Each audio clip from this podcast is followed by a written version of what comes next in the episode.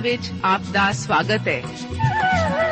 ਪ੍ਰਿय ਸ਼ਰੋਤਾ, ਇਹ ਸਾਚੀ ਬਾਣੀ ਕੀ ਹੈ? ਇਹ ਸਾਚੀ ਬਾਣੀ ਕਿਹਦੀ ਹੈ? ਹੋਰ ਇਹ ਸਾਨੂੰ ਕਿੱਥੇ ਮਿਲੂਗੀ? ਸ਼ਰੋਤਾ, ਇਹ ਸਾਚੀ ਬਾਣੀ ਦਾ ਸਾਡੇ ਜੀਵਨ 'ਚ ਕੀ ਲਾਭ ਹੈ? ਇਹਦਾ ਸਾਡੇ ਜੀਵਨ 'ਚ ਕੀ ਮੋਲ ਹੈ? ਇਹ ਸਾਰੇ ਪ੍ਰਸ਼ਨਾਂ ਦਾ ਉੱਤਰ ਸਾਨੂੰ ਇੱਕੋ ਹੀ ਜਗ੍ਹਾ 'ਚ ਲੱਭ ਸਕਦਾ ਹੈ। ਹੋਰ ਉਹ ਹੈ ਜੀਵਿਤ ਵਚਨ, ਧਰਮ ਸ਼ਾਸਤਰ, ਬਾਈਬਲ।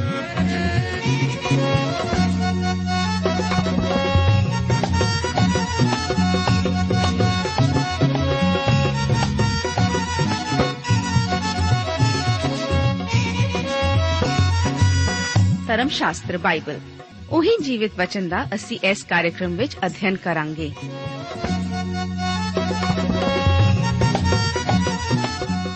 ਤੇ ਹੁਣ ਪਵਿੱਤਰ ਸ਼ਾਸਤਰ ਬਾਈਬਲ ਦਾ ਅਧਿਐਨ ਸ਼ੁਰੂ ਕਰਨ ਤੋਂ ਪਹਿਲਾਂ, ਆਈਏ ਅਸੀਂ ਆਪਣੇ ਮਨਾਂ ਨੂੰ ਤਿਆਰ ਕਰੀਏ ਇਸ ਭਜਨ ਦੁਆਰਾ।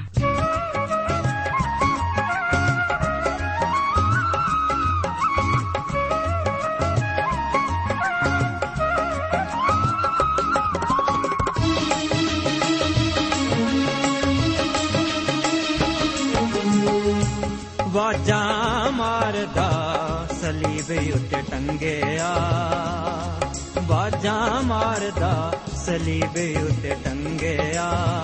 ਗਿੱਲਾਂ ਵਾਲੇ ਹੱਥ ਖੋਲ ਕੇ, ਹੱਥ ਖੋਲ ਕੇ ਕਹਿੰਦਾ ਪਾ ਲੈ, ਨਜ਼ਾਤ ਪਾਪੀ ਬੰਦਿਆ। ਕਹਿੰਦਾ ਪਾ ਲੈ, ਨਜ਼ਾਤ ਪਾਪੀ ਬੰਦਿਆ। ਗਿੱਲਾਂ ਵਾਲੇ ਹੱਥ ਖੋਲ ਕੇ, ਹੱਥ ਖੋਲ ਕੇ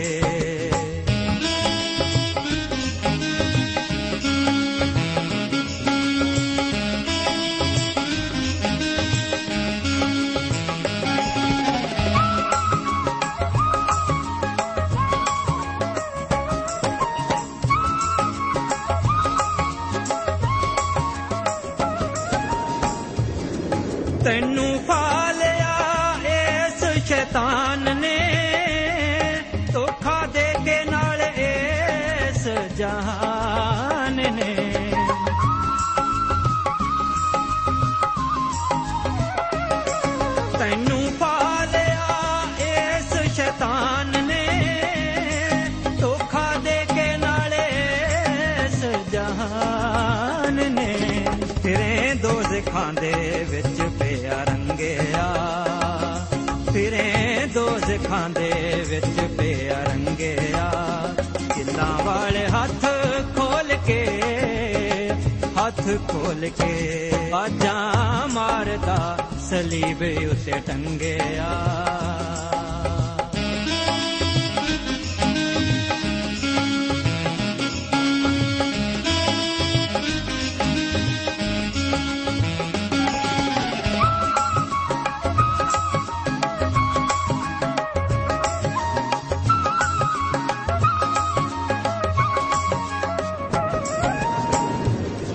ਧੀਆਂ ਪੁੱਤ ਤੇਰੇ, ਜਾਣੇ ਤੇਰੇ ਨਾਲ ਨਹੀਂ। ਸੱਚੇ ਰੱਬ ਵੱਲ ਕੀਤਾ ਤੂੰ ਖਿਆਲ ਨਹੀਂ।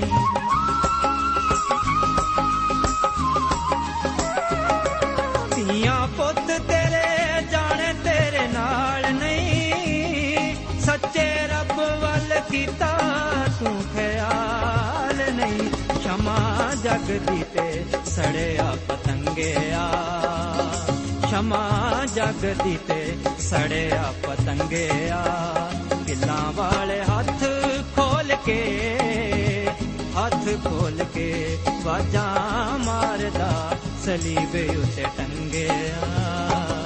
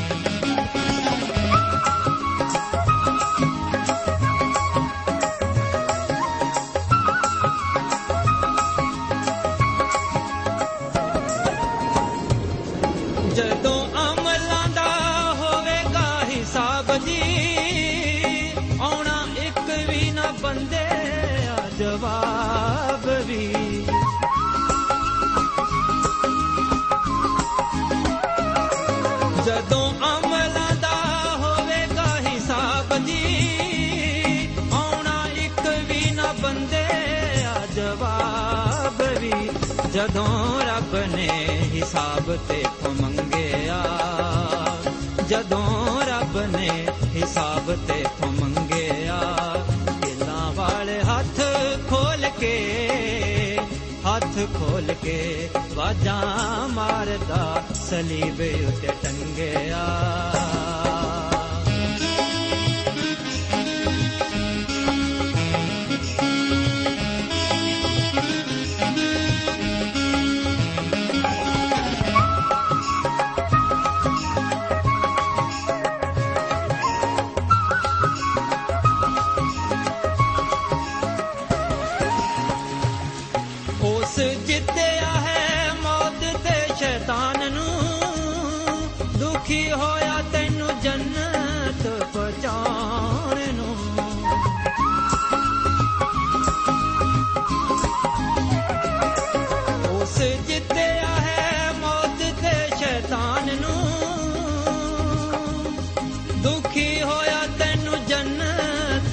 ਪਹੁੰਚਾਉਣ ਨੂੰ।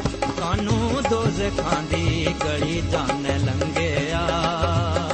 ਕਾਨੂੰ ਦੋਜ਼ਖਾਂ ਦੀ ਗਲੀ ਜਾਣ ਲੰਘਿਆ।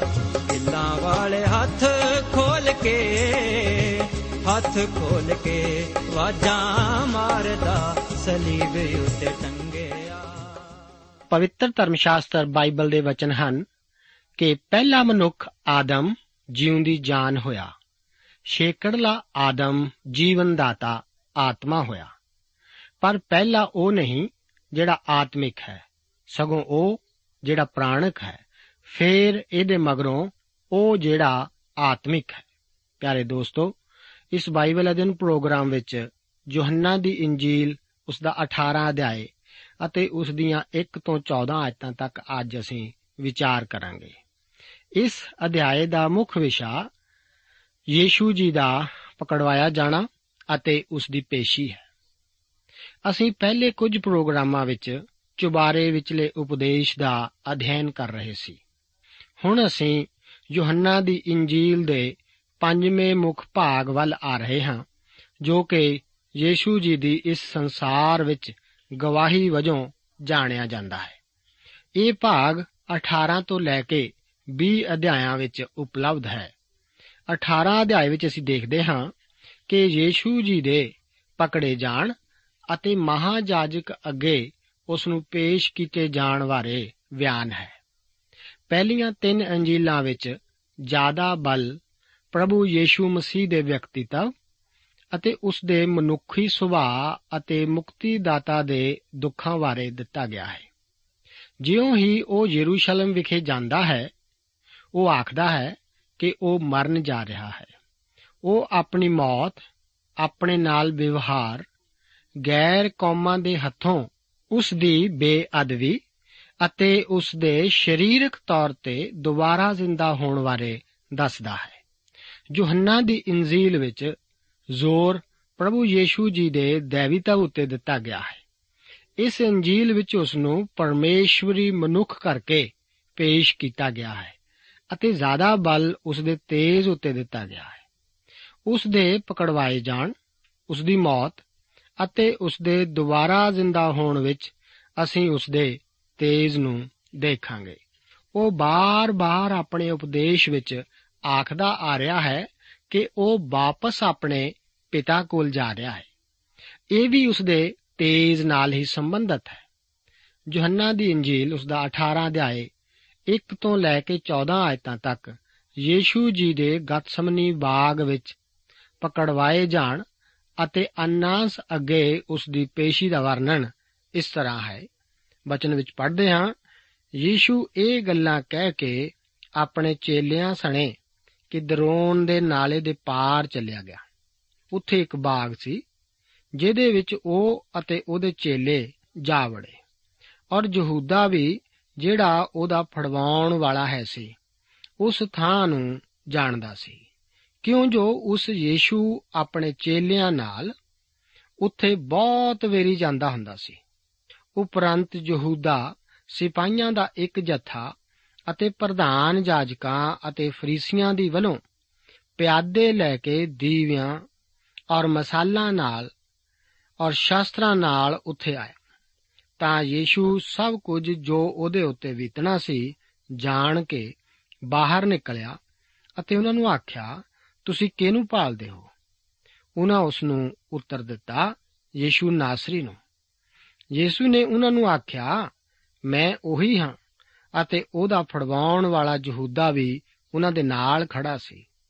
ਸੋ ਜਾਂ ਉਸ ਨੇ ਉਹਨਾਂ ਨੂੰ ਆਖਿਆ, ਮੈਂ ਹੀ ਹਾਂ, ਤਾਂ ਉਹ ਪਿਛਾਹਾਂ ਨੂੰ ਹਟ ਗਏ ਅਤੇ ਭੁੰਨੇ ਡਿੱਗ ਪਏ। ਇਸ ਲਈ ਉਸ ਨੇ ਉਹਨਾਂ ਨੂੰ ਫੇਰ ਪੁੱਛਿਆ, ਤੁਸੀਂ ਕਿਹਨੂੰ ਭਾਲਦੇ ਹੋ? ਤਾਂ ਉਹ ਬੋਲੇ, ਯੀਸ਼ੂ ਨਾਸਰੀ ਨੂੰ। ਯੀਸ਼ੂ ਨੇ ਅੱਗੋਂ ਆਖਿਆ, ਮੈਂ ਤਾਂ ਤੁਹਾਨੂੰ ਦੱਸ ਦਿੱਤਾ, ਜੋ ਮੈਂ ਹੀ ਹਾਂ। ਸੋ ਜੇ ਤੁਸੀਂ ਮੈਨੂੰ ਭਾਲਦੇ ਹੋ, ਤਾਂ ਇਹਨਾਂ ਨੂੰ ਜਾਣ ਦਿਓ। ਇਹ ਇਸ ਕਰਕੇ ਹੋਇਆ ਭਈ ਉਹ ਵਚਨ ਜੋ ਉਸਨੇ ਕਿਹਾ ਸੀ, ਪੂਰਾ ਹੋਵੇ ਕਿ ਜਿਹੜੇ ਤੈਂ ਮੈਨੂੰ ਦਿੱਤੇ ਹਨ ਉਹਨਾਂ ਵਿੱਚੋਂ ਮੈਂ ਇੱਕ ਵੀ ਨਹੀਂ ਗਵਾਇਆ ਤਾਂ ਸ਼ਮਾਉਨ ਪਾਤਰਸ ਨੇ ਤਲਵਾਰ ਜੋ ਉਹਦੇ ਕੋਲ ਸੀ ਧੂਈ ਅਤੇ ਸਰਦਾਰ ਜਾਜਕ ਦੇ ਚਾਕਰ ਉੱਤੇ ਚਲਾਈ ਔਰ ਉਹਦਾ ਸੱਜਾ ਕੰਨ ਉਡਾ ਦਿੱਤਾ। ਉਸ ਚਾਕਰ ਦਾ ਨਾਮ ਸੀ ਮਲਖੁਸ। ਤਦ ਯੀਸ਼ੂ ਨੇ ਪਤਰਸ ਨੂੰ ਆਖਿਆ, ਤਲਵਾਰ ਮਿਆਨ ਕਰ। ਜਿਹੜਾ ਪਿਆਲਾ ਪਿਤਾ ਨੇ ਮੈਨੂੰ ਦਿੱਤਾ, ਕੀ ਮੈਂ ਉਹ ਨਾ ਪੀਆਂ? ਉਪਰੰਤ ਸਿਪਾਹੀਆਂ ਨੇ ਅਤੇ ਫੌਜ ਦੇ ਸਰਦਾਰ ਅਤੇ ਯਹੂਦੀਆਂ ਦੇ ਪਿਆਦਿਆਂ ਨੇ ਯੀਸ਼ੂ ਨੂੰ ਫੜ ਕੇ ਬੰਨ ਲਿਆ ਅਤੇ ਪਹਿਲਾਂ ਉਹਨੂੰ ਅੰਨਾਸ ਕੋਲ ਲੈ ਗਏ, ਕਿਉਂ ਜੋ ਉਹ ਕਿਆਫਾ ਦਾ ਸਹੁਰਾ ਸੀ, ਜਿਹੜਾ ਉਸ ਸਾਲ ਸਰਦਾਰ ਜਾਜਕ ਸੀ। ਅਤੇ ਕਿਆਫਾ ਉਹ ਹੈ ਜਿਨ ਯਹੂਦੀਆਂ ਨੂੰ ਸਲਾਹ ਦਿੱਤੀ ਸੀ ਕਿ ਲੋਕਾਂ ਦੇ ਬਦਲੇ ਇੱਕ ਮਨੁੱਖ ਦਾ ਮਰਨਾ ਚੰਗਾ ਹੈ। ਇਸ ਭਾਗ ਵਿੱਚ ਅਸੀਂ ਯੀਸ਼ੂ ਜੀ ਦੀ ਸ਼ਾਨ ਅਤੇ ਉਸ ਦੀ ਦੀਨਤਾ ਬਾਰੇ ਵੇਖਦੇ ਹਾਂ। ਇੰਜ ਜਾਪਦਾ ਹੈ ਕਿ ਯੀਸ਼ੂ ਜੀ ਆਪਣੀ ਰਾਤਾਂ ਖੁੱਲੇ ਆਕਾਸ਼ ਉੱਤੇ ਕੱਟ ਚੁੱਕੇ ਹਨ। ਉਹਨਾਂ ਨੇ ਯਰੂਸ਼ਲਮ ਨੂੰ ਛੱਡ ਕਿਦਰੋਨ ਨਾਲਾ ਕਿਉਂ ਪਾਰ ਕੀਤਾ? ਸ਼ਾਇਦ ਉਹ ਉੱਥੇ ਅਕਸਰ ਜਾਇਆ ਕਰਦਾ ਸੀ। ਲੂਕਾ ਦੀ ਇੰਜੀਲ ਉਸ ਦਾ 21 ਅਧਿਆਏ ਅਤੇ ਉਸ ਦੀ 37 ਆਇਤ ਦੇ ਵਚਨ ਹਨ ਕਿ ਉਹ ਦਿਨ ਨੂੰ ਹੈਕਲ ਵਿੱਚ ਉਪਦੇਸ਼ ਕਰਦਾ ਅਤੇ ਰਾਤ ਨੂੰ ਬਾਹਰ ਜਾ ਕੇ ਉਹ ਉਸ ਪਹਾੜ ਉੱਤੇ ਜਿਹੜਾ ਜੈਤੂਨ ਦਾ ਕਹਾਉਂਦਾ ਹੈ, ਟਿਕਦਾ ਹੁੰਦਾ ਸੀ। ਫਿਰ ਇਸ ਤੋਂ ਅੱਗੇ ਲੂਕਾ ਦੀ ਇੰਜੀਲ, ਉਸ ਦਾ 22 ਅਧਿਆਏ, ਉਸ ਦੀ 39 ਆਇਤ ਵਿੱਚ ਦੱਸਿਆ ਗਿਆ ਹੈ ਕਿ ਉਹ ਬਾਹਰ ਨਿਕਲ ਕੇ ਦਸਤੂਰ ਮੂਜਬ ਜੈਤੂਨ ਦੇ ਪਹਾੜ ਨੂੰ ਗਿਆ ਅਤੇ ਚੇਲੇ ਵੀ ਉਹਦੇ ਮਗਰ ਤੁਰੇ। ਇਸ ਤਰ੍ਹਾਂ ਉਸ ਕਿਦਰੋਨ ਨਾਲਾ ਪਾਰ ਕਰਨਾ ਹੀ ਪੈਣਾ ਸੀ। ਇਸ ਯਹੂਦਾ ਦੁਆਰਾ ਉਹਨੂੰ ਧੋਖਾ ਦੇਣ ਦੀ ਸਹਿਮਤੀ ਪ੍ਰਗਟਾਉਣ ਤੋਂ ਬਾਅਦ ਪ੍ਰਭੂ ਯੀਸ਼ੂ ਜੀ ਉਸ ਕਿਦਰੋਨ ਨਾਲੇ ਤੋਂ ਪਾਰ ਲੰਘ ਗਏ। ਸ਼ਾਇਦ ਆਪ ਨੂੰ ਯਾਦ ਹੋਵੇਗਾ ਕਿ ਇੱਕ ਹੋਰ ਵਿਅਕਤੀ ਜਿਸ ਨਾਲ ਧੋਖਾ ਕੀਤਾ ਗਿਆ ਸੀ ਅਤੇ ਜੋ ਇਸ ਨਾਲੇ ਤੋਂ ਪਾਰ ਲੰਘਿਆ ਸੀ, ਉਹ ਹੈ ਦਾਊਦ। ਜਿਸ ਨਾਲ ਉਸ ਦੇ ਦੋਸਤ ਅਤੇ ਸਲਾਹਕਾਰ ਅਹੀਤੋਫੇਲ ਨੇ ਧੋਖਾ ਕੀਤਾ ਸੀ, ਜਦੋਂ ਕਿ ਉਸ ਦੇ ਪੁੱਤਰ ਅਬਸ਼ਾਲੋਮ ਨੇ ਉਸ ਦੇ ਵਿਰੁੱਧ ਬਿਗਾਵਤ ਕੀਤੀ ਸੀ। ਜਿੱਥੋਂ ਤੱਕ ਦੱਸਿਆ ਜਾ ਸਕਦਾ ਹੈ, ਯੀਸ਼ੂ ਜੀ ਨੇ ਕਦੇ ਵੀ ਯਰੂਸ਼ਲਮ ਸ਼ਹਿਰ ਵਿੱਚ ਰਾਤ ਨਹੀਂ ਸੀ ਬਿਤਾਈ। ਆਪਣੇ ਜ਼ਿੰਦਗੀ ਦੇ ਆਖਰੀ ਹਫ਼ਤੇ ਅਤੇ ਬੈਤਨੀਆਂ ਵਿਖੇ ਜਾ ਕੇ ਆਪ ਦੋਸਤਾਂ ਨਾਲ ਰਿਹਾ ਸੀ। ਇਸ ਆਖਰੀ ਰਾਤ ਵੀ ਉਹ ਸ਼ਹਿਰ ਨੂੰ ਛੱਡ ਕੇ ਇੱਕ ਥਾਂ ਬਾਹਰ ਚਲਾ ਗਿਆ ਹੈ, ਜਿਸ ਨੂੰ ਗਤਸਮਨੀ ਬਾਗ ਕਿਹਾ ਗਿਆ ਹੈ। ਹੁਣ ਉਹ ਅਜਿਹਾ ਇਸ ਕਰਕੇ ਕਰਦੇ ਹਨ ਤਾਂ ਕਿ ਉਸ ਦੇ ਵੈਰੀਆਂ ਨੂੰ ਉਸ ਨੂੰ ਫੜਨ ਦਾ ਮੌਕਾ ਮਿਲ ਸਕੇ। ਕਿਉਂਕਿ ਉਹ ਲੋਕਾਂ ਤੋਂ ਡਰਦੇ ਸਨ ਅਤੇ ਉਹਨਾਂ ਨੂੰ ਹੌਸਲਾ ਨਹੀਂ ਸੀ ਹੋ ਰਿਹਾ ਕਿ ਉਹ ਯਰੂਸ਼ਲਮ ਦੀਆਂ ਗਲੀਆਂ ਵਿੱਚ ਜਾਂ ਹੈਕਲ ਵਿੱਚ ਉਸ ਨੂੰ ਹੱਥ ਪਾਉਣ। ਗੌਰ ਕਰੋ ਕਿ ਯੋਹੰਨਾ ਯੀਸ਼ੂ ਜੀ ਦੁਆਰਾ ਪ੍ਰਾਰਥਨਾ ਕਰਨ ਅਤੇ ਉਸ ਦੇ ਬਾਗ ਵਿੱਚ ਉਦਾਸ ਹੋਣ ਦਾ ਜ਼ਿਕਰ ਨਾ ਕਰਕੇ ਉਸ ਦੀ ਮਹਿਮਾ ਦਾ ਹੀ ਜ਼ਿਕਰ ਕਰਦਾ ਹੈ। ਕਿਉਂਕਿ ਉਹ ਤਾਂ ਮਸੀਹਾ ਦੇ ਦੇਵੀਤਵ ਉੱਤੇ ਹੀ ਜ਼ੋਰ ਦਿੰਦਾ ਹੈ, ਨਾ ਕਿ ਉਸ ਦੇ ਮਨੁੱਖਤਾ ਉੱਤੇ। ਆਪ ਦੇਖੋਗੇ ਕਿ ਯੀਸ਼ੂ ਜੀ ਆਪਣੇ ਪਕੜੇ ਜਾਣ ਸਮੇਂ ਵਿਰੋਧ ਨਹੀਂ ਕਰਦੇ। ਉਹ ਪਰਮੇਸ਼ਵਰ ਦਾ ਲੇਲਾ ਹੈ, ਜੋ ਜ਼ਰਾ ਵੀ ਵਿਰੋਧਤਾ ਨਹੀਂ ਕਰਦਾ। ਉਸ ਭੇਡ ਵਾਂਗ ਜੋ ਉਨ ਕਤਰਨ ਵਾਲਿਆਂ ਦੇ ਸਾਹਮਣੇ ਗੁੰਗੀ ਹੈ, ਉਸ ਤਰ੍ਹਾਂ ਉਸਨੇ ਆਪਣਾ ਮੂੰਹ ਨਹੀਂ ਖੋਲਿਆ ਇਸ ਤੋਂ ਪਹਿਲਾਂ ਉਸਨੇ ਆਪਣੇ ਆਪ ਨੂੰ ਉਹਨਾਂ ਤੋਂ ਲੁਕਾਇਆ ਸੀ। ਭਾਵ ਉਹ ਚਮਤਕਾਰੀ ਤਰੀਕੇ ਨਾਲ ਅਲੋਪ ਹੋ ਗਿਆ ਸੀ। ਪਰ ਹੁਣ ਉਹ ਸ਼ਰੇਆਮ ਆਪਣੇ ਆਪ ਨੂੰ ਉਹਨਾਂ ਕੋਲ ਸੌਂਪਦਾ ਹੈ। ਇਸ ਤੇ ਗੌਰ ਕਰਨਾ ਬਹੁਤ ਮਹੱਤਵਪੂਰਨ ਹੈ। ਉਸਨੇ ਕਿਹਾ ਸੀ ਕਿ ਭਲਾ ਜਿਵੇਂ ਡਾਕੂ ਉੱਤੇ ਤੁਸੀਂ ਤਲਵਾਰਾਂ ਅਤੇ ਡਾਂਗਾ ਫੜੀ ਨਿਕਲੇ ਹੋ।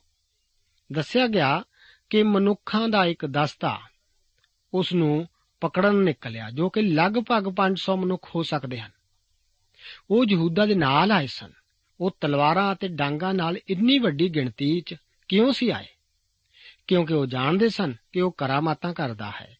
ਇਸ ਕਰਕੇ ਉਹਨੂੰ ਕਾਬੂ ਕਰਨ ਲਈ ਉਹ ਇੱਕ ਵੱਡੇ ਗਰੋਹ ਨਾਲ ਇਸ ਥਾਂ ਤੇ ਆਏ ਸਨ।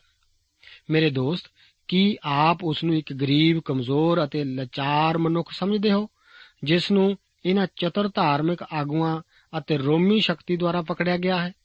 ਜੇਕਰ ਉਹ ਆਪਣੇ ਆਪ ਨੂੰ ਖੁਦ ਉਹਨਾਂ ਦੇ ਹੱਥ ਨਾ ਸੌਂਪਦਾ, ਤਾਂ ਇਹਨਾਂ ਮਨੁੱਖਾਂ ਦੇ ਸਾਰੇ ਹਥਿਆਰ ਫਜ਼ੂਲ ਅਤੇ ਨਕਾਮ ਹੀ ਸਿੱਧ ਹੁੰਦੇ।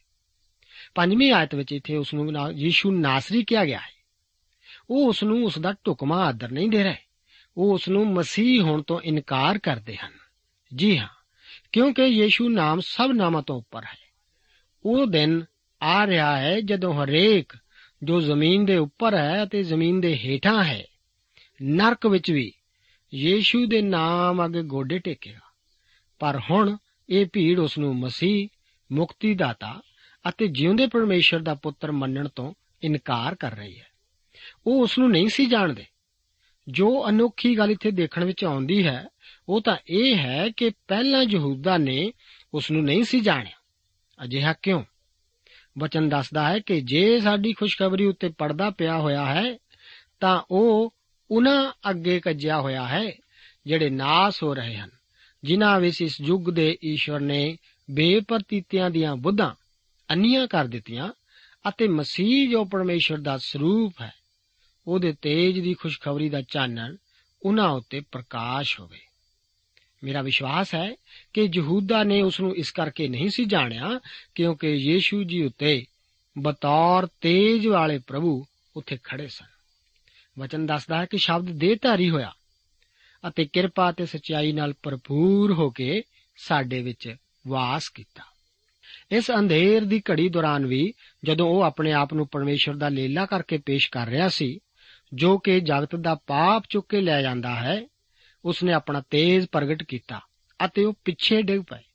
ਉਹਨਾਂ ਨੇ ਇਹਨਾਂ ਮਨੁੱਖਾਂ ਅੱਗੇ ਪ੍ਰਗਟ ਕਰ ਦਿੱਤਾ ਸੀ ਕਿ ਉਸ ਵਿੱਚ ਪੂਰੀ ਪੂਰਾ ਅਧਿਕਾਰ ਸੀ ਅਤੇ ਉਸ ਦੀ ਇਜਾਜ਼ਤ ਤੋਂ ਬਗੈਰ ਉਹ ਉਸ ਨੂੰ ਪਕੜ ਨਹੀਂ ਸੀ ਸਕਦੇ। ਇਹ ਮਨੁੱਖ ਡੰਡੌਤ ਕਰਨ ਲਈ ਮੂੰਹ ਪਰਨੇ ਨਹੀਂ ਸੀ ਡਿਗੇ। ਉਹ ਤਾਂ ਡਰ ਦੇ ਮਾਰੇ ਪੂਰੇ ਭੈ ਨਾਲ ਪਿੱਛੇ ਨੂੰ ਡਿੱਗ ਗਏ ਸਨ। ਇਸ ਸਮੇਂ ਜ਼ਰੂਰ ਹੀ ਪੂਰੀ ਤਰ੍ਹਾਂ ਉਹਨਾਂ ਵਿੱਚ ਹਫੜਾ ਦਫੜੀ ਮਚੀ ਹੋਏਗੀ। ਹੁਣ ਉਹ ਸਿਰਫ ਯੀਸ਼ੂ ਨਾਸਰੀ ਨੂੰ ਹੀ ਨਹੀਂ ਤੱਕਦੇ, ਬਲਕਿ ਪਰਮੇਸ਼ਵਰ ਪੁਰਖ, ਮਹਿਮਾ ਵਾਲੇ ਪ੍ਰਭੂ ਨੂੰ ਤੱਕਦੇ ਹਨ। ਇਹ ਵੀ ਇੱਕ ਭਵਿੱਖਬਾਣੀ ਦੀ ਤਰ੍ਹਾਂ ਪੂਰਾ ਕਰਦਾ ਹੈ ਕਿ ਯਹੋਵਾ ਮੇਰਾ ਚਾਨਣ ਅਤੇ ਮੇਰਾ ਬਚਾਓ ਹੈ, ਮੈਂ ਕਿਸ ਤੋਂ ਡਰਾਂ? ਯਹੋਵਾ ਮੇਰੇ ਜੀਵਨ ਦਾ ਗੜ ਹੈ, ਮੈਂ ਕਿਸ ਤੋਂ ਭੈ ਖਾਵਾਂ? ਜਦ ਬੁਰਿਆਰ ਅਰਥਾਤ ਮੇਰੇ ਵਿਰੋਧੀ ਔਰ ਵੈਰੀ ਮੇਰਾ ਮਾਸ ਖਾਣ ਨੂੰ ਨੇੜੇ ਆਏ ਤਾਂ ਉਹ ਠੇਡਾ ਖਾ ਕੇ ਡਿੱਗ ਪਏ। ਇਹ ਪਰਮੇਸ਼ਰ ਪੱਖ ਹੈ। ਫਿਰ ਅੱਗੇ ਜ਼ਬੂਰ 35 ਉਸ ਦੀ 4 ਆਦੇ ਵਚਨ ਹਨ ਕਿ ਜਿਹੜੇ ਮੇਰੀ ਜਾਨ ਲੈਵਾ ਹਨ, ਉਹ ਲੱਜਾਵਾਨ ਅਤੇ ਖੱਜਲ ਹੋਣ। ਜਿਹੜੇ ਮੇਰੀ ਬੁਰੀਾਈ ਸੋਚਦੇ ਹਨ, ਉਹ ਪਿੱਛੇ ਹਟਾਏ ਜਾਣ ਅਤੇ ਭੌਂਦਲ ਜਾਣ। ਇਸ ਤੋਂ ਬਾਅਦ ਜ਼ਬੂਰ 40 ਦੇ ਆਏ ਉਸ ਦੀ 14 ਆਇਤ ਦੇ ਵਚਨ ਹਨ ਜਿਹੜੇ ਮੇਰੀ ਜਾਨ ਨੂੰ ਭਾਲਦੇ ਹਨ, ਉਹ ਸਾਰੇ ਦੇ ਸਾਰੇ ਲੱਜਾਵਾਨ ਹੋਣ ਅਤੇ ਘਾਬਰ ਜਾਣ। ਜਿਹੜੇ ਮੇਰਾ ਬੁਰਾ ਚਾਹੁੰਦੇ ਹਨ, ਉਹ ਪਿਛਾਂ ਹਟਾਏ ਜਾਣ ਔਰ ਸ਼ਰਮਿੰਦੇ ਹੋਣ। ਇਸ ਸਭ ਨੂੰ ਅਸੀਂ ਇੱਥੇ ਪੂਰਾ ਹੁੰਦਾ ਦੇਖਦੇ ਹਾਂ। ਇਹਨਾਂ ਦੀ ਨਜ਼ਰ ਵਿੱਚ ਉਹ ਯੀਸ਼ੂ ਨਾਸਰੀ ਹੀ ਸੀ, ਪਰ ਉਹ ਤਾਂ ਤੇਜ ਵਾਲਾ ਪ੍ਰਭੂ ਹੈ। ਮੇਰੇ ਦੋਸਤ, ਆਪ ਕਿਸ ਨੂੰ ਦੇਖ ਰਹੇ ਹੋ? ਕੀ ਆਪ ਜਾਣਦੇ ਹੋ ਕਿ ਉਹ ਕੌਣ ਹੈ? ਬਿਨਾਂ ਬਚਿਆਂ ਆਪ ਉਸ ਨੂੰ ਨਹੀਂ ਦੇਖ ਸਕਦੇ। ਲੋਕ ਬਾਈਬਲ ਪੜ੍ਹ ਸਕਦੇ ਹਨ ਹੋ ਸਕਦਾ ਕਿ ਉਹ ਬਹੁਤ ਧਾਰਮਿਕ ਅਤੇ ਨੈਤਿਕ ਵੀ ਹੋਣ ਅਤੇ ਫਿਰ ਵੀ ਹੋ ਸਕਦਾ ਹੈ ਕਿ ਉਹ ਯੀਸ਼ੂ ਨਾਸਰੀ ਨੂੰ ਮਸੀਹ ਕਰਕੇ ਨਾ ਜਾਣਨ ਕਿ ਉਹ ਜਿਉਂਦੇ ਪਰਮੇਸ਼ਰ ਦਾ ਪੁੱਤਰ ਮਸੀਹ ਹੈ। 7 ਤੋਂ 9 ਆਇਤਾਂ ਵਿੱਚ ਅਸੀਂ ਦੇਖਦੇ ਹਾਂ ਕਿ ਹਰ ਇੱਕ ਘਟਨਾ ਉਸ ਦੇ ਅਧੀਨ ਹੈ ਅਤੇ ਹਰ ਇੱਕ ਘਟਨਾ ਵੀ ਉਸ ਦੇ ਅਧੀਨ ਹੈ। ਇੱਥੋਂ ਤੱਕ ਕਿ ਉਹ ਉਸ ਨੂੰ ਦੱਸ ਰਹੇ ਹਨ ਕਿ ਕਿਸ ਨੂੰ ਉਹ ਪਕੜਨ ਅਤੇ ਕਿਸ ਨੂੰ ਨਾ ਪਕੜਨ। ਚਰਵਾਹੇ ਦੇ ਪਕੜੇ ਜਾਣ ਅਤੇ ਭੇਡਾਂ ਦੇ ਤਿੱਤਰ-ਵਿੱਤਰ ਹੋਣ ਬਾਰੇ ਵੀ ਭਵਿੱਖਬਾਣੀ ਕੀਤੀ ਹੋਈ ਸੀ। ਯੀਸ਼ੂ ਜੀ ਨੇ ਆਖਿਆ ਕਿ ਉਸ ਨੇ ਕਿਸੇ ਨੂੰ ਵੀ ਨਾ ਅੰਗਵਾਇਆ। ਚੇਲਿਆਂ ਨੂੰ ਨਹੀਂ ਪਕੜਿਆ ਜਾਵੇਗਾ। ਕੀ ਰੋਚਕ ਨਹੀਂ ਕਿ ਸੱਚਮੁੱਚ ਕੋਈ ਵੀ ਨਹੀਂ ਸੀ ਪਕੜਿਆ ਗਿਆ? ਉਹਨਾਂ ਨੇ ਸ਼ਮੌਨ ਪਾਤਰਸ ਨੂੰ ਮਲਖੁਸ ਦਾ ਕੰਨ ਵੱਢਣ ਕਰਕੇ ਕਿਉਂ ਨਹੀਂ ਪਕੜਿਆ ਸੀ? ਲੂਕਾ ਦੱਸਦਾ ਹੈ ਕਿ ਯੀਸ਼ੂ ਜੀ ਨੇ ਇਸ ਆਦਮੀ ਦੇ ਕੰਨ ਨੂੰ ਛੂ ਕੇ ਚੰਗਾ ਕਰ ਦਿੱਤਾ ਸੀ। ਪਰੰਤੂ ਉਹਨਾਂ ਨੇ ਪਤਰਸ ਨੂੰ ਪਕੜਿਆ ਕਿਉਂ ਨਹੀਂ ਸੀ? ਕਿਉਂਕਿ ਪ੍ਰਭੂ ਯੀਸ਼ੂ ਨੇ ਕਿਹਾ ਸੀ ਕਿ ਤੁਸੀਂ ਇਹਨਾਂ ਨੂੰ ਜਾਣ ਦਿਓ। ਉਹ ਹੁਕਮ ਦੇ ਰਿਹਾ ਹੈ। ਸ਼ਮਾਉਨ ਪਤਰਸ, ਵਿਚਾਰਾ, ਅਣਜਾਣ ਮਸ਼ੇਰਾ ਸ਼ਾਇਦ ਆਪਣੇ ਅੰਦਰੋਂ ਅੰਦਰੀ ਬਹੁਤ ਸਿਆਣਾ ਬਣ ਰਿਹਾ ਸੀ। ਉਸਨੇ ਪ੍ਰਭੂ ਯੀਸ਼ੂ ਜੀ ਨੂੰ ਪੁੱਛਿਆ ਸੀ ਕਿ ਜਿੱਥੇ ਉਹ ਜਾਂਦਾ ਹੈ, ਉੱਥੇ ਉਸ ਦੇ ਨਾਲ ਕਿਉਂ ਨਹੀਂ ਜਾ ਸਕਦਾ? ਜਦੋਂ ਉਸਨੇ ਕਿਹਾ ਸੀ ਕਿ ਉਹ ਉਹਨਾਂ ਲਈ ਆਪਣੀ ਜਾਨ ਦੇ ਦੇਵੇਗਾ, ਤਾਂ ਉਹ ਇਸ ਤਰ੍ਹਾਂ ਸੱਚਮੁੱਚ ਹੀ ਕਹਿ ਰਿਹਾ ਸੀ। ਪਰ ਪ੍ਰਭੂ ਜੀ ਨੇ ਕਿਹਾ ਸੀ ਕਿ ਤੂੰ ਨਹੀਂ ਜਾਣਦਾ ਕਿ ਇਸੇ ਰਾਤ ਉਸ ਦਾ ਇਨਕਾਰ ਕਰੇਗਾ। ਜੀ ਹਾਂ, ਮਸੀਹਾਂ ਤੋਂ ਪ੍ਰਭੂ ਪ੍ਰਤੀ ਸਮਰਪਿਤ ਕਰਨਾ ਅਤੇ ਬਾਰ-ਬਾਰ ਸਮਰਪਣ ਕਰਵਾਉਣਾ ਬੜਾ ਆਸਾਨ ਹੈ। ਸ਼ਮਾਉਨ ਪਤਰਸ ਤਾਂ ਹੋ ਸਕਦਾ ਸੀ ਕਿ ਇਹੋ ਜਿਹੀ ਹਰ ਬੁਲਾਹਟ ਲਈ ਅੱਗੇ ਆਉਂਦਾ ਅਤੇ ਹਰ ਵਾਰ ਉਹ ਇਹਨੂੰ ਦਿਲੋਂ ਵੀ ਕਰਦਾ। ਸਮੱਸਿਆ ਤਾਂ ਇਹ ਹੈ ਕਿ ਅਸੀਂ ਇਸ ਨੂੰ ਆਪਣੀ ਤਾਕਤ ਦੁਆਰਾ ਪੈਦਾ ਨਹੀਂ ਕਰ ਸਕਦੇ। ਪੌਲਸ ਦਾ ਵੀ ਅਜਿਹਾ ਹੀ ਅਨੁਭਵ ਸੀ। ਉਸਨੇ ਆਖਿਆ ਸੀ ਕਿ ਇੱਛਾ ਰੱਖਣਾ ਤਾਂ ਉਸ ਵਿੱਚ ਹੈ, ਪਰ ਉਹ ਨਹੀਂ ਸੀ ਜਾਣਦਾ ਕਿ ਇਸ ਨੂੰ ਕਰਨਾ ਕਿਵੇਂ ਹੈ। ਮੇਰੇ ਵਿਚਾਰ ਹੈ ਕਿ ਪਾਤਰਸ ਅੰਦਰੋਂ ਅੰਦਰੀ ਸਿਆਣਾ ਬਣ ਰਿਹਾ ਸੀ ਅਤੇ ਸੋਚ ਰਿਹਾ ਸੀ ਕਿ ਮੈਂ ਯੀਸ਼ੂ ਨੂੰ ਦਿਖਾਵਾਂਗਾ ਕਿ ਮੈਂ ਸੱਚਮੁੱਚ ਉਸ ਲਈ ਆਪਣੇ ਪ੍ਰਾਣ ਦੇ ਦਿਆਂਗਾ। ਪਾਤਰਸ ਇੱਕ ਚੰਗਾ ਮਸ਼ੀਰਾ ਹੈ। ਉਹ ਜਾਲ ਨੂੰ ਚੰਗੀ ਤਰ੍ਹਾਂ ਲਗਾ ਸਕਦਾ ਸੀ, ਪਰ ਉਹ ਇੱਕ ਘਟੀਆ ਕਿਸਮ ਦਾ ਤਲਵਾਰਵਾੜ ਸੀ। ਜਦੋਂ ਉਹ ਸਿਰ ਵੱਢਣਾ ਚਾਹੁੰਦਾ ਸੀ, ਤਾਂ ਉਸ ਦੇ ਹੱਥ ਕੰਨ ਹੀ ਲਗਾ। ਪ੍ਰਭੂ ਯੀਸ਼ੂ ਜੀ ਤਲਵਾਰ ਨੂੰ ਮਿਆਨ ਵਿੱਚ ਰੱਖਣ ਲਈ ਆਖਦੇ ਹਨ। ਇਸ ਤੋਂ ਪਹਿਲਾਂ ਜਦੋਂ ਯੀਸ਼ੂ ਜੀ ਨੇ ਆਪਣੇ ਚੇਲਿਆਂ ਨੂੰ ਤਲਵਾਰਾਂ ਲੈਣ ਲਈ ਆਖਿਆ ਸੀ, ਇਹ ਉਹਨਾਂ ਦੀ ਸੁਰੱਖਿਆ ਲਈ ਸੀ, ਨਾ ਕਿ ਯੀਸ਼ੂ ਦੀ ਸੁਰੱਖਿਆ ਲਈ। ਪ੍ਰਭੂ ਜੀ ਹੁਣ ਖੁਦ ਵੀ ਆਪਣੇ ਆਪ ਨੂੰ ਆਪਣੇ ਪਕੜਨ ਵਾਲਿਆਂ ਦੇ ਹੱਥ ਸੌਂਪ ਦਿੰਦੇ ਹਨ। ਹੁਣ ਉਹ ਤਿਆਰ ਹੋ ਰਹੇ ਹਨ। ਜਦੋਂ ਕਿ ਉਹ ਆਖ ਰਹੇ ਹਨ ਕਿ ਉਹ ਉਸ ਪਿਆਲੇ ਨੂੰ ਪੀਣ ਜਾ ਰਹੇ ਹਨ, ਜਿਹੜਾ ਉਸ ਦੇ ਪਿਤਾ ਨੇ ਉਸ ਨੂੰ ਦਿੱਤਾ ਹੈ। ਬਾਈਬਲ ਧਰਮ ਸ਼ਾਸਤਰ ਵਿੱਚ ਕਈ ਪਿਆਲਿਆਂ ਦਾ ਜ਼ਿਕਰ ਆਉਂਦਾ ਹੈ। ਇੱਕ ਮੁਕਤੀ ਦਾ ਪਿਆਲਾ ਹੈ ਜਿਸ ਦਾ ਜ਼ਿਕਰ ਜ਼ਬੂਰ 116 ਅਤੇ ਉਸ ਦੀ 13 ਆਇਤ ਵਿੱਚ ਇਸ ਤਰ੍ਹਾਂ ਹੈ, ਮੈਂ ਮੁਕਤੀ ਦਾ ਪਿਆਲਾ ਚੁੱਕਾਂਗਾ ਅਤੇ ਯਹੋਵਾ ਦੇ ਨਾਮ ਉੱਤੇ ਪੁਕਾਰਾਂਗਾ। ਇਸ ਤੋਂ ਬਾਅਦ ਤਸੱਲੀ ਦਾ ਕਟੋਰਾ ਹੈ, ਜਰਮੀਆ 16 ਦੇ ਆਇਤ ਉਸ ਦੀ 7 ਆਇਤ ਵਿੱਚ ਹੈ ਕਿ ਨਾ ਉਹਨਾਂ ਨੂੰ ਕੋਈ ਤਸੱਲੀ ਦਾ ਕਟੋਰਾ ਆਪਣੇ ਪਿਤਾ ਜਾਂ ਆਪਣੇ ਮਾਤਾ ਲਈ ਪੀਣ ਨੂੰ ਦੇਵੇਗਾ। ਇਸ ਤੋਂ ਬਾਅਦ ਜ਼ਬੂਰ 23 ਉਸ ਦੀ 5 ਆਇਤ ਵਿੱਚ ਆਨੰਦ ਦੇ ਭਰੇ ਹੋਏ ਕਟੋਰੇ ਦਾ ਜ਼ਿਕਰ ਆਉਂਦਾ ਹੈ। ਉਹ ਪਿਆਲਾ ਜੋ ਕਿ ਪ੍ਰਭੂ ਯੀਸ਼ੂ ਜੀ ਨੇ ਪੀਣਾ ਸੀ, ਉਹ ਪਿਤਾ ਦੁਆਰਾ ਉਸ ਨੂੰ ਦਿੱਤਾ ਗਿਆ ਸੀ। ਇਹ ਇੱਕ ਭਿਆਨਕ ਪਿਆਲਾ ਸੀ, ਜਿਸ ਬਾਰੇ ਯੀਸ਼ੂ ਜੀ ਨੇ ਪਿਤਾ ਅੱਗੇ ਪ੍ਰਾਰਥਨਾ ਕੀਤੀ ਸੀ ਕਿ हे ਪਿਤਾ, ਜੇ ਹੋ ਸਕੇ ਤਾਂ ਇਹ ਪਿਆਲਾ ਮੈਥੋਂ ਟਲ ਜਾਵੇ। ਇਹ ਨਿਆਂ ਜਾਂ ਸਜ਼ਾ ਦਾ ਪਿਆਲਾ ਸੀ ਜੋ ਉਸਨੇ ਮੇਰੇ ਵਾਸਤੇ ਸਲੀਬ ਉੱਤੇ ਸਹੀ। ਹਰੇਕ ਜੋ ਯੀਸ਼ੂ ਮਸੀਹ ਵੱਲ ਆਪਣੀ ਇੱਛਾ ਪਵਾ ਲਵੇ ਜਾਂ ਉਸ ਵੱਲ ਆਪਣੀ ਪਿੱਠ ਪਵਾ ਲਵੇ ਉਸ ਨੂੰ ਇਹ ਸਜ਼ਾ ਦਾ ਪਿਆਲਾ ਖੁਦ ਹੀ ਪੀਣਾ ਪਵੇਗਾ। ਯੀਸ਼ੂ ਜੀ ਨੇ ਇਹ ਪਿਆਲਾ ਸਾਡੇ ਵਾਸਤੇ ਪੀਤਾ ਸੀ, ਭਾਵੇਂ ਉਹ ਉਸ ਲਈ ਪੂਰੀ ਤਰ੍ਹਾਂ ਪ੍ਰਤੀਘਾਤੀ ਸੀ। ਯਾਦ ਕਰੋ ਕਿ ਉਹ ਪੂਰਨ ਮਨੁੱਖ ਅਤੇ ਪੂਰੀ ਤਰ੍ਹਾਂ ਪਾਪ ਰਹਿਤ ਸਨ, ਅਤੇ ਫਿਰ ਵੀ ਉਹਨਾਂ ਨੇ ਇਸ ਨਫ਼ਰਤ ਦੇ ਪਿਆਲੇ ਨੂੰ ਪੀਤਾ ਸੀ, ਕਿਉਂਕਿ ਇਹ ਮੇਰੇ ਪਾਪ ਅਤੇ ਆਪ ਦੇ ਪਾਪ ਦਾ ਪਿਆਲਾ ਸੀ। ਇੱਕ ਹੋਰ ਪਿਆਲਾ ਹੈ, ਜੋ ਕਿ ਸਜ਼ਾ ਦਾ ਪਿਆਲਾ ਇਸ ਸੰਸਾਰ ਉੱਤੇ ਆਉਣਾ ਵਾਕੀ ਹੈ। ਮੈਂ ਵਿਸ਼ਵਾਸ ਕਰਦਾ ਹਾਂ ਕਿ ਸੱਤ ਕਟੋਰੇ ਕ੍ਰੋਧ ਭਰੇ ਹਨ ਜਿਨ੍ਹਾਂ ਨੂੰ ਪ੍ਰਕਾਸ਼ ਦੀ ਪੋਥੀ ਵਿੱਚ ਅਸੀਂ ਦੁਸ਼ਟਾਂ ਉੱਤੇ ਡੋਲੇ ਜਾਣ ਬਾਰੇ ਪੜ੍ਹਦੇ ਹਾਂ। ਇਸੇ ਵਚਨ ਨੂੰ ਹੀ ਉਹ ਪੂਰਾ ਕਰਨਗੇ। ਜ਼ਬੂਰ 11 ਉਸ ਦੀ 6 ਆਇਤ ਦੇ ਵਚਨ ਹਨ ਕਿ ਉਹ ਦੁਸ਼ਟਾਂ ਦੇ ਉੱਤੇ ਫਾਈਆਂ ਵਰਾਵੇਗਾ। ਅੱਗ ਅਤੇ ਗੰਧਕ ਅਤੇ ਅਗਨੀ ਲੂ ਉਹਨਾਂ ਦੇ ਕਟੋਰੇ ਦਾ ਛਾਂਦਾ ਹੋਵੇਗੀ। ਇਹ ਉਸ ਦੇ ਕ੍ਰੋਧ ਦਾ ਪਿਆਲਾ ਹੈ। ਜਰਮੀਆ 25 ਦੇ ਆਏ ਉਸ ਦੀ 15 ਆਇਤ ਦੇ ਵਚਨ ਹਨ ਕਿ ਯਹੋਵਾ ਇਸਰਾਇਲ ਦੇ ਪਰਮੇਸ਼ਰ ਨੇ ਤਾਂ ਮੈਨੂੰ ਇਉਂ ਆਖਿਆ ਕਿ ਮੇਰੇ ਹੱਥੋਂ ਗੁੱਸੇ ਦੇ ਮੱਧ ਦਾ ਇੱਕ ਟੋਰਾ ਲੈ। ਅਤੇ ਉਹਨਾਂ ਸਾਰੀਆਂ ਕੌਮਾਂ ਨੂੰ, ਜਿਨ੍ਹਾਂ ਕੋਲ ਮੈਂ ਤੈਨੂੰ ਘੱਲਦਾ ਹਾਂ, ਪਿਲਾ ਦੇ। ਇੱਕ ਵਾਰ ਫੇਰ ਧਿਆਨ ਕਰੋ ਕਿ ਪ੍ਰਭੂ ਯੀਸ਼ੂ ਜੀ ਪਾਤਰਸ ਨੂੰ ਆਖਦੇ ਹਨ ਕਿ ਤਲਵਾਰ ਮਿਆਨ ਕਰ। ਜਿਹੜਾ ਪਿਆਲਾ ਪਿਤਾ ਨੇ ਮੈਨੂੰ ਦਿੱਤਾ, ਕਿ ਮੈਂ ਉਹ ਨਾ ਪੀਵਾਂ? ਇਹ ਇਸ ਤਰ੍ਹਾਂ ਨਹੀਂ ਹੈ ਕਿ ਉਹ ਜੱਜ ਹੈ ਅਤੇ ਮੈਨੂੰ ਉਸ ਦੇ ਹੁਕਮ ਨੂੰ ਮੰਨਦੇ ਹੋਏ ਇਸ ਨੂੰ ਪੀਣਾ ਹੀ ਪੈਣਾ ਹੈ। ਪਰ ਇਸ ਦਾ ਅਰਥ ਹੈ, ਕਿ ਮੈਂ ਇਸ ਕਟੋਰੇ ਨੂੰ ਨਾ ਪੀਵਾਂ, ਜਿਹੜਾ ਪਿਤਾ ਮੈਨੂੰ ਦਿੰਦਾ ਹੈ? ਇਸ ਨਾਲੋਂ ਵੱਧ ਕੇ ਖਾਹਿਸ਼ ਨਹੀਂ ਪ੍ਰਗਟਾਈ ਜਾ ਸਕਦੀ। ਇਸ ਵਿੱਚ ਯੀਸ਼ੂ ਜੀ ਦੁਆਰਾ ਕਿਸੇ ਪ੍ਰਕਾਰ ਦੀ ਝਿਜਕ ਨਾਲ ਇਸ ਕਟੋਰੇ ਨੂੰ ਪੀਣ ਦਾ ਕੋਈ ਵੀ ਵਿਚਾਰ ਜ਼ਾਹਿਰ ਨਹੀਂ ਹੈ। ਇਬਰਾਨੀਆਂ ਦੀ ਪਤਰੀ ਉਸ ਦਾ 12 ਦੇ ਉਸ ਦੀ 2 ਆਦੇ ਵਚਨ ਹਨ ਜਿਨੇ ਉਸ ਆਨੰਦ ਨਿਮਿਤ ਜੋ ਉਹਦੇ ਅੱਗੇ ਧਰਿਆ ਹੋਇਆ ਸੀ, ਲਾਜ ਨੂੰ ਤੁਛ ਜਾਣ ਕੇ ਸਲੀਬ ਦਾ ਦੁੱਖ ਚੱਲਿਆ ਅਤੇ ਪਰਮੇਸ਼ਰ ਦੇ ਸਿੰਘਾਸਣ ਦੇ ਸੱਜੇ ਪਾਸੇ ਬਿਰਾਜਮਾਨ ਹੋਇਆ। 12 ਤੇ 13 ਆਇਤਾਂ ਵਿੱਚ ਅਸੀਂ ਦੇਖਦੇ ਹਾਂ ਕਿ ਇਹ ਸਾਰੀ ਬਿਉਂਤ ਧਾਰਮਿਕ ਆਗੂਆਂ ਦੀ ਹੀ ਸੀ। ਕਿਉਂਕਿ ਉਹ ਲੋਕਾਂ ਤੋਂ ਡਰਦੇ ਸਨ। ਇਸ ਕਰਕੇ ਪ੍ਰਭੂ ਯੀਸ਼ੂ ਜੀ ਸ਼ਹਿਰ ਤੋਂ ਬਾਹਰ ਉਹਨਾਂ ਨੂੰ ਇਹ ਮੌਕਾ ਪ੍ਰਦਾਨ ਕਰਨ ਨੂੰ ਜਾਂਦੇ ਹਨ, ਜਿਸ ਦੀ ਉਹਨਾਂ ਨੂੰ ਯੀਸ਼ੂ ਨੂੰ ਪਕੜਨ ਲਈ ਜ਼ਰੂਰਤ ਸੀ। ਹੁਣ ਉਹ ਆਪਣੇ ਅਧਿਕਾਰ ਅਤੇ ਆਪਣੇ ਤੇਜ਼ ਵਿੱਚ ਅੱਗੇ ਵਧ ਰਿਹਾ ਹੈ। ਉਹਨਾਂ ਨੇ ਉਸ ਨੂੰ ਪਕੜ ਕੇ ਬੰਨ ਲਿਆ, ਜਿਸ ਦੀ ਕੋਈ ਜ਼ਰੂਰਤ ਨਹੀਂ ਸੀ। ਉਹ ਤਾਂ ਜਗਤ ਦੀ ਨੀਂਹ ਧਰਨ ਤੋਂ ਪਹਿਲਾਂ ਹੀ ਕੋਇਆ ਹੋਇਆ ਲੇਲਾ ਹੈ। ਉਹ ਤਾਂ ਉਨ ਕਤਰਨ ਵਾਲਿਆਂ ਦੇ ਸਾਹਮਣੇ ਚੁੱਪਚਾਪ ਖੜੀ ਭੇਡ ਹੈ। ਉਹ ਤਾਂ ਕਿਸੇ ਦੀ ਵੀ ਵਿਰੋਧਤਾ ਨਹੀਂ ਕਰੇਗਾ। ਉਹਨਾਂ ਨੇ ਪਹਿਲਾਂ ਉਸ ਨੂੰ ਅੰਨਾਸ ਕੋਲ ਲਿਆਂਦਾ। ਸਿਰਫ ਯੋਹੰਨਾ ਹੀ ਇਸ ਦਾ ਵਰਣਨ ਕਰਦਾ ਹੈ। ਸ਼ਾਇਦ ਉਸਨੇ ਹੀ ਇਕੱਲੇ ਵੇਖਿਆ ਹੋਵੇ। ਅੰਨਾਸ ਮਹਾਜਾਜਕ ਸੀ ਅਤੇ ਸ਼ਾਇਦ ਮਹਾਜਾਜਕ ਦੇ ਮਹਿਲ ਦੇ ਦਰਬਾਰਾਂ ਵਿੱਚ ਹੀ ਸੀ। ਇਤਿਹਾਸ ਗਵਾਹੀ ਦਿੰਦਾ ਹੈ ਕਿ ਅੰਨਾਸ ਇੱਕ ਸਭ ਤੋਂ ਵੱਧ ਹੁਸ਼ਿਆਰ, ਚਤੁਰ, ਸ਼ੈਤਾਨ ਮਹਾਜਾਜਕਾਂ ਵਿੱਚੋਂ ਇੱਕ ਸੀ। ਕਾਇਫਾ ਇੱਕ ਅਜਿਹਾ ਸੀ ਜਿਸ ਰੋਮੀ ਸਰਕਾਰ ਨੂੰ ਪ੍ਰਵਾਨ ਕੀਤਾ ਸੀ। ਪਰ ਧਾਰਮਿਕ ਗਰੋਹ ਦਾ ਅਸਲੀ ਮੁਖੀਆ ਇਹ ਬੁੱਢਾ ਅੰਨਾ ਸੀ ਸੀ। ਮੇਰਾ ਵਿਸ਼ਵਾਸ ਹੈ ਕਿ ਉਹ ਹੀ ਅਸਲੀ ਨੇਤਾ ਤੇ ਇੱਕ ਸਿਆਸਤਦਾਨ ਸੀ, ਜੋ ਕਿ ਰੋਮੀ ਸਰਕਾਰ ਉੱਤੇ ਕੰਟਰੋਲ ਰੱਖਣਾ ਜਾਣਦਾ ਸੀ। ਮੇਰੀ ਸਮਝ ਅਨੁਸਾਰ ਯੀਸ਼ੂ ਜੀ ਨੂੰ ਪਕੜਨ, ਦੋਸ਼ੀ ਠਹਿਰਾਉਣ ਅਤੇ ਸਲੀਬ ਉੱਤੇ ਚੜਾਉਣ ਦੀ ਯੋਜਨਾ ਬਣਾਉਣ ਵਾਲਾ ਵੀ ਉਹੀ ਸੀ। ਸਦੀਆਂ ਵੱਧੀ ਯਹੂਦੀਆਂ ਨਾਲ ਇੰਨੀ ਬੇਇਨਸਾਫੀ ਹੁੰਦੀ ਆਈ ਹੈ। ਉਹਨਾਂ ਨੂੰ ਅੰਨਾ ਸਕਾਇਫਾ ਤੇ ਪਿਲਾਤੁਸ ਵਰਗੇ ਮਨੁੱਖਾਂ ਦੇ ਜ਼ੁਲਮ ਲਈ ਦੋਸ਼ ਦਿੱਤਾ ਜਾ ਰਿਹਾ ਹੈ। ਰੋਮ ਸਦੀਆਂ ਵੱਧੀ ਯਹੂਦੀਆਂ ਨੂੰ ਮਸੀਹ ਦੇ ਕਾਤਲ ਕਹਿੰਦਾ ਆ ਰਿਹਾ ਹੈ, ਪਰ ਇਸ ਲਈ ਉਹ ਗੈਰ ਕੌਮਾਂ ਨਾਲੋਂ ਵੱਧ ਦੋਸ਼ੀ ਨਹੀਂ ਹਨ। ਆਖਰ ਅਸੀਂ ਕੀ ਉਸ ਦੀ ਮੌਤ ਲਈ ਜ਼ਿੰਮੇਵਾਰ ਹਾਂ? ਉਹ ਜਗਤ ਦੇ ਪਾਪਾਂ ਲਈ ਮੋਇਆ ਸੀ। ਇਸ ਵਿੱਚ ਕਿਸੇ ਵੀ ਕੌਮ ਜਾਂ ਜਾਤੀ ਨੂੰ ਦੋਸ਼ੀ ਨਹੀਂ ਠਹਿਰਾਇਆ ਜਾ ਸਕਦਾ। ਕਾਇਫਾ ਵੀ ਉਹਨਾਂ ਦੀ ਬਿਉਂਤ ਅਨੁਸਾਰ ਆਖਦਾ ਹੈ ਕਿ ਲੋਕਾਂ ਦੇ ਬਦਲੇ ਇੱਕ ਮਨੁੱਖ ਦਾ ਮਰਨਾ ਚੰਗਾ ਹੈ। ਯੀਸ਼ੂ ਜੀ, ਸ਼ਾਹੀ ਪੇਸ਼ੀ ਅਤੇ ਨਿਆਂ ਤਾਂ ਮਹਿਜ ਇੱਕ ਮਖੌਲ ਹੀ ਸੀ। ਉਸ ਦਾ ਮਰਨਾ ਸਾਡੇ ਸਭ ਦੇ ਪਾਪਾਂ ਲਈ ਪਰਮੇਸ਼ਰ ਪਿਤਾ ਵੱਲੋਂ ਠਹਿਰਾਇਆ ਹੋਇਆ ਸੀ। ਕੀ ਆਪ ਆਪਣੇ ਪਾਪਾਂ ਦਾ ਇਕਰਾਰ ਕਰਕੇ ਉਸ ਨੂੰ ਆਪਣਾ ਮੁਕਤੀ ਦਾਤਾ ਮੰਨਣ ਲਈ ਤਿਆਰ ਹੋ?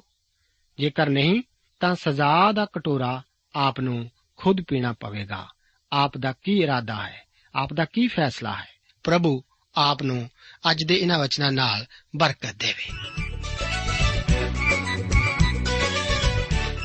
ਦੋਸਤੋ, ਸਾਨੂੰ ਉਮੀਦ ਹੈ ਕਿ ਇਹ ਕਾਰਜਕ੍ਰਮ ਤੁਹਾਨੂੰ ਪਸੰਦ ਆਇਆ ਹੋਵੇਗਾ ਤੇ ਇਹ ਕਾਰਜਕ੍ਰਮ ਸੁਣ ਕੇ ਤੁਹਾਨੂੰ ਬਰਕਤਾਂ ਮਿਲੀਆਂ ਹੋਣਗੀਆਂ। ਜੇ ਤੁਸੀਂ ਇਹ ਕਾਰਜਕ੍ਰਮ ਦੇ ਬਾਰੇ ਕੁਝ ਪੁੱਛਣਾ ਚਾਹੁੰਦੇ ਹੋ, ਤੇ ਸਾਨੂੰ ਇਸ ਪਤੇ ਤੇ ਲਿਖੋ।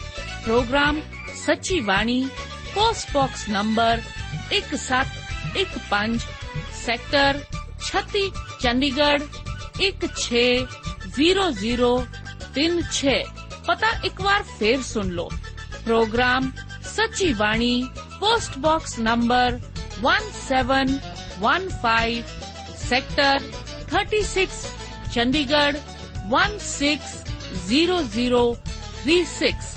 साडा ईमेल पता है ਇੱਕ ਵਾਰ ਫੇਰ ਸੁਣ ਲਓ programme Sachchi Bani post box number 1715 sector 36 Chandigarh 160036 ਸਾਡਾ ਈਮੇਲ ਪਤਾ ਹੈ punjabi.ttb@twr.in ਪਤਾ ਇੱਕ ਵਾਰ ਫੇਰ ਸੁਣ ਲਓ punjabi.ttb@twr.in ਹੁਣ ਸਾਡੇ ਪ੍ਰੋਗਰਾਮ ਦਾ ਸਮੇਂ ਸਮਾਪਤ ਹੁੰਦਾ ਹੈ। ਉਮੀਦ ਹੈ ਅਗਲੇ ਪ੍ਰੋਗਰਾਮ ਵਿੱਚ ਤੁਹਾਡੇ ਨਾਲ ਫੇਰ ਪੇਂਟ ਹੋਏਗੀ। ਰੱਬ ਤੁਹਾਨੂੰ ਬਰਕਤ ਦੇ।